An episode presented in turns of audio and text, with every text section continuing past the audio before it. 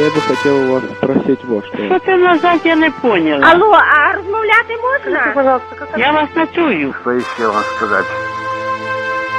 Передача «Ответы». Вы спрашиваете, мы отвечаем.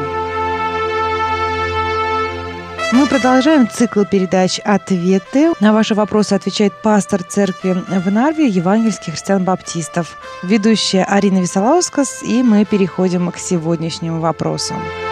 Сегодня задает один человек такой вопрос. Нужно ли подставлять щеку? Как вы думаете, может ли христианин принимать участие в драке, если речь идет о защите слабого? Что скажете, братья, особенно молодые? Может подставить другую щеку? Я, например, не стану стоять в стороне, если речь идет о моей семье или близких. Щеки тоже подставлять не буду. Но если просто на улице идет драка, и, в принципе, силы равные, то тогда вмешиваться не буду. А если силы неравные, что тогда делать? Смотреть по обстоятельствам? Опять же, Моисей, защищая соплеменника, даже египтянина убил. Вот такие размышления даже и несколько, наверное, вопросов в этом одном вопросе. Прежде всего, я хотел бы напомнить вам, как начинается одна конфликтная фраза в кавычках, а вы ее окончите. Произнесите этот библейский стих так, как вы его понимаете. Начинается он так. Вы слышали, что сказано «око за око и зуб за зуб». А я говорю вам, не протився злому. Но кто ударит тебя в правую щеку твою, обрати к нему и... Скорее всего, произнесете левую. Да, всегда так говорят, что левую потом, братья. Большинство из нас неправильно оканчивает эту фразу. В этом я убедился на собственном опыте. Христос никогда и никого не учил подставлять левую щеку в ответ на удар по правой. Более того, он и сам так никогда не поступал. Но кто ударит тебя в правую щеку твою, обрати к нему и другую. Матфея, 5 глава, 38-39 стихи. Именно другую, но никак не левую. Какое пустословие, можете подумать вы. Если Иисус не сказал левую щеку, то это не значит, что он имел в виду какую-то другую.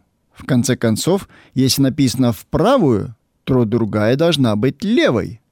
Ведь нелепо же думать, что кроме правой и левой существует еще какая-то другая, третья щека. Но не торопись делать выводы.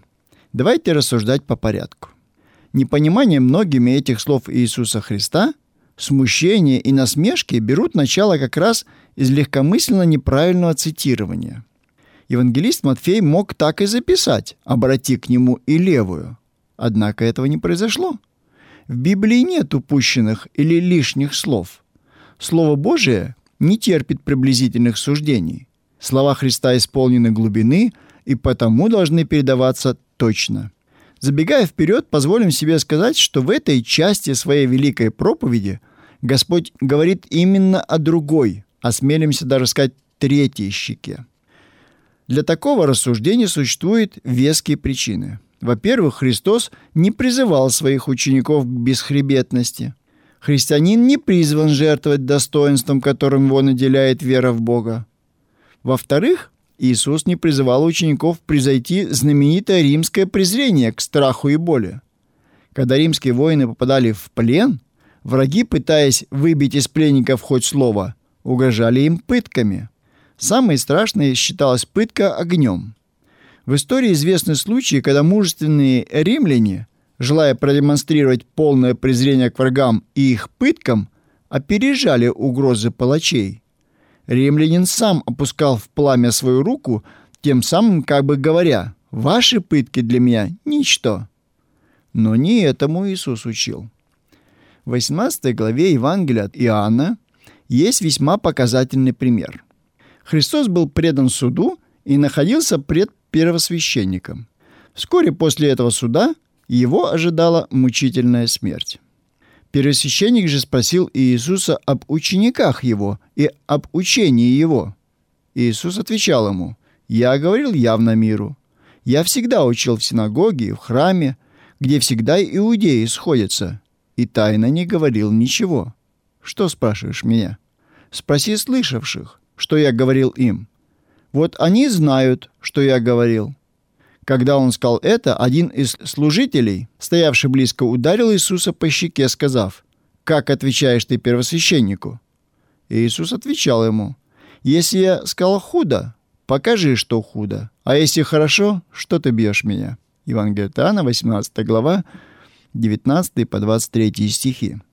Несколькими годами ранее Иисус учил тому, как следует поступать, если человека ударили по щеке.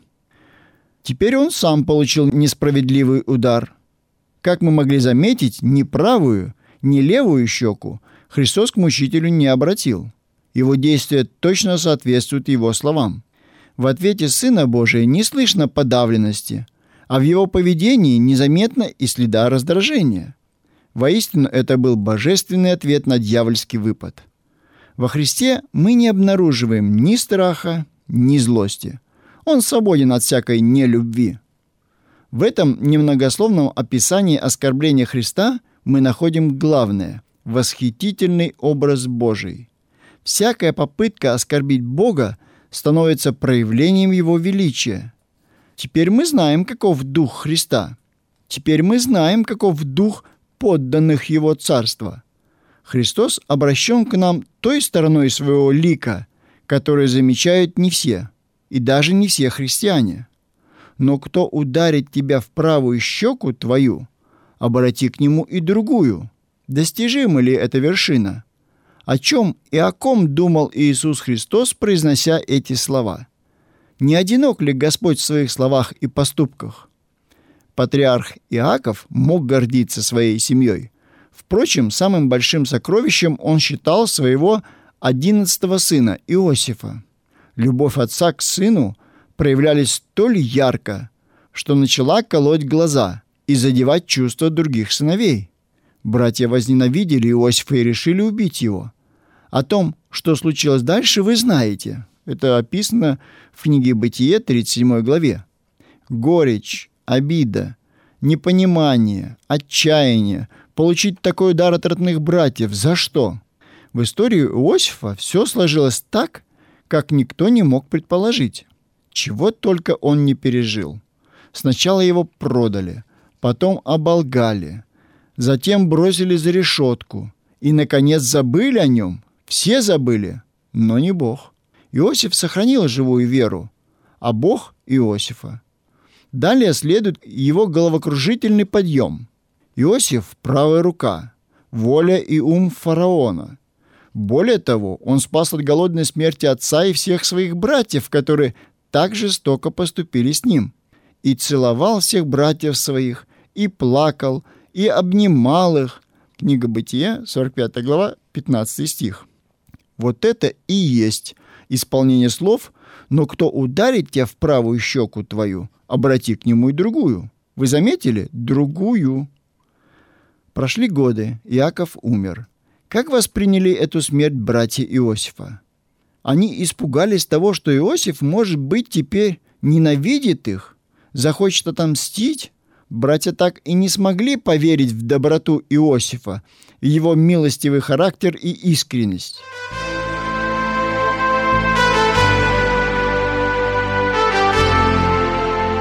Вы слушаете передачу «Ответы» С нами в студии пастор Павел Везиков. И вот еще одна библейская история. Пророк Самуил предсказал молодому Давиду, что он станет царем Израиля, и благословил его на царство. Саул, царствовавший в то время, отнесся к этому весьма болезненно, хотя ни в поведении Давида, ни в его словах – не было ничего, что подрывало бы царский престиж Саула. Давид любил своего царя, был верен ему во всем, всегда оставался почтительным. Однако Саул, теряя доверие к Богу, начинает терять и жизненное равновесие. И стал бояться Саул Давида, потому что Господь был с ним, а от Саула отступил. 1 Царств, 18 глава, 12 стих. Если бы уважаемый мною человек дважды попытался прибить меня ножом к стене, сомневаюсь, что мое доброе отношение к нему оставалось бы прежним. В такой ситуации и раздражение, и страх кажутся вполне уместными. Однако первым страх постил вовсе не Давида. и Давид во всех делах своих поступал благоразумно. И Саул видел, что он очень благоразумен, и боялся его. Стихи 14 и 15. И вот Саул решил подставить Давида. Он поручил ему своего рода боевую операцию, нелепую, заведомо обреченную на провал и гибель исполнительная. Стих 25. Но Господь был с Давидом, и он остался жив, к тому же прославился к еще большему огорчению злобного царя. Дважды Саул пытался пригвоздить Давида копьем к стене. Жизнь Давида надолго превратилась в сплошное бегство. Вспомним один из самых ярких эпизодов этих отношений. Саул во главе вооруженного отряда в очередной раз бросился на поиски Давида. В горах царь без всякой охраны зашел в пещеру для нужды, где в этот момент прятались о погоне Давид и его друзья. Это книга, первая книга царств, 24 глава. Какая удача! Какой подарок судьбы! Ничего не подозревающий, беззащитный Саул в нескольких метрах от руки Давида. Сейчас есть шанс избавиться от врага, который ищет его смерти. Разве это было бы несправедливо? Может быть, друзья Давида переглянулись, сверкнули глазами, блеснули клинки. «Давид, бей!» Давид встал и тихонько отрезал край от верхней одежды Саула. Но после всего больно стало сердцу Давида, что он отрезал край одежды Саула. И сказал он людям своим, «Да не попустит мне Господь сделать это господину моему, помазаннику Господню, чтобы наложить руку мою на него, ибо он помазанник Господен». И удержал Давид людей своих сими словами, и не дал им восстать на Саула. Пятые, восьмые стихи и далее. А Саул встал и вышел из пещеры на дорогу. Давид тоже вышел из пещеры и закричал ему вслед. «Господин мой царь, зачем ты слушаешь речи людей, которые говорят, вот Давид замышляет за тебя зло? Вот сегодня видят глаза твои, что Господь предавал тебя ныне в руки мои в пещере. И мне говорили, чтобы убить тебя.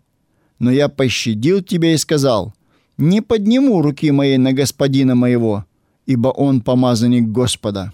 Саул заплакал. «Ты правее меня, ибо ты воздал мне добром, а я воздавал тебе злом. Ты показал это сегодня, поступив со мною милостиво. Когда Господь предавал меня в руки твои, ты не убил меня. Кто, найдя врага своего, отпустил бы его в добрый путь?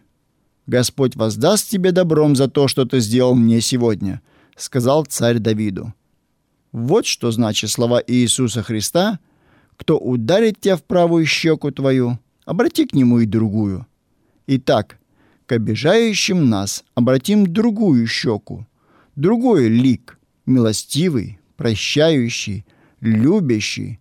Это совершенно иные мысли, иной характер возрожденного христианина.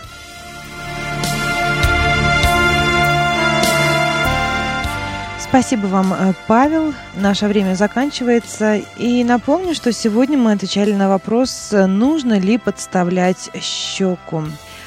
Подготовке передач к эфиру мы использовали также книгу Мирона Вовка «Ответы пастора». А в студии с вами были Павел Везиков, пастор Нарской церкви евангельских христиан-баптистов, и за звукорежиссерским пультом и в качестве ведущего была Арина Висолаускас. А на этом мы с вами прощаемся. До свидания. До новой передачи «Ответы».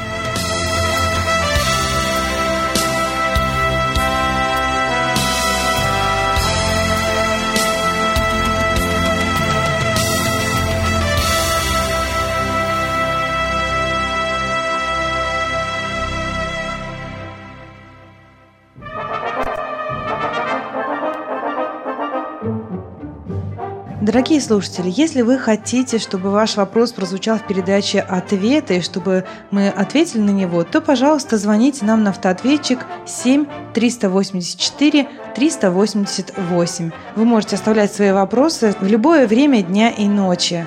Мы примем ваш вопрос и постараемся как можно полно и на основании священного писания ответить на него в передаче «Ответы». Ждем ваших звонков и новых вопросов на автоответчике 7 384 388.